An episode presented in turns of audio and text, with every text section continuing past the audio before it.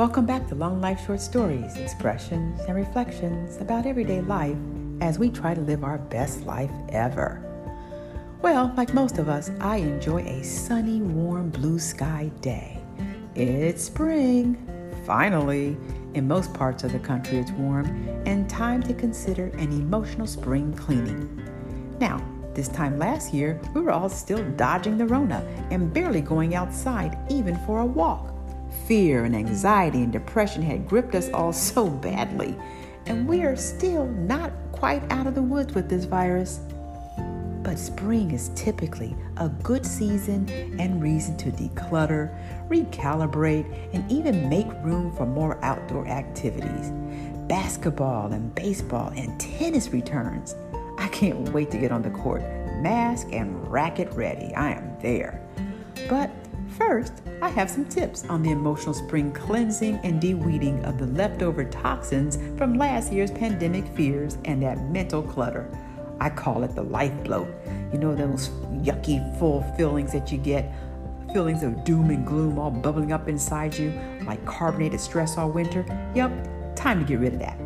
So, here's a few ways to lighten and brighten up emotionally this spring. Number one, consider healthy social safe circles. People who feel you can't get sick around, be around those people. Number two, spend time with positive people. Their vibe can help you thrive. And number three, accept where you are and stop worrying about pivoting. Number four, take a break. We can travel safely now. Get up and go somewhere. Number five, get a complete physical.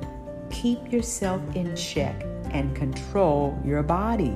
Number six, ice cream. Get some fun foods, any seasonal goodies that make you smile. I still love caramel apples. Number seven, play. Play. The kids got it right. Play. Find something outdoors you love.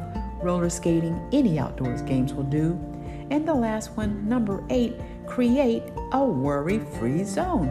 Stop overthinking things. We got this.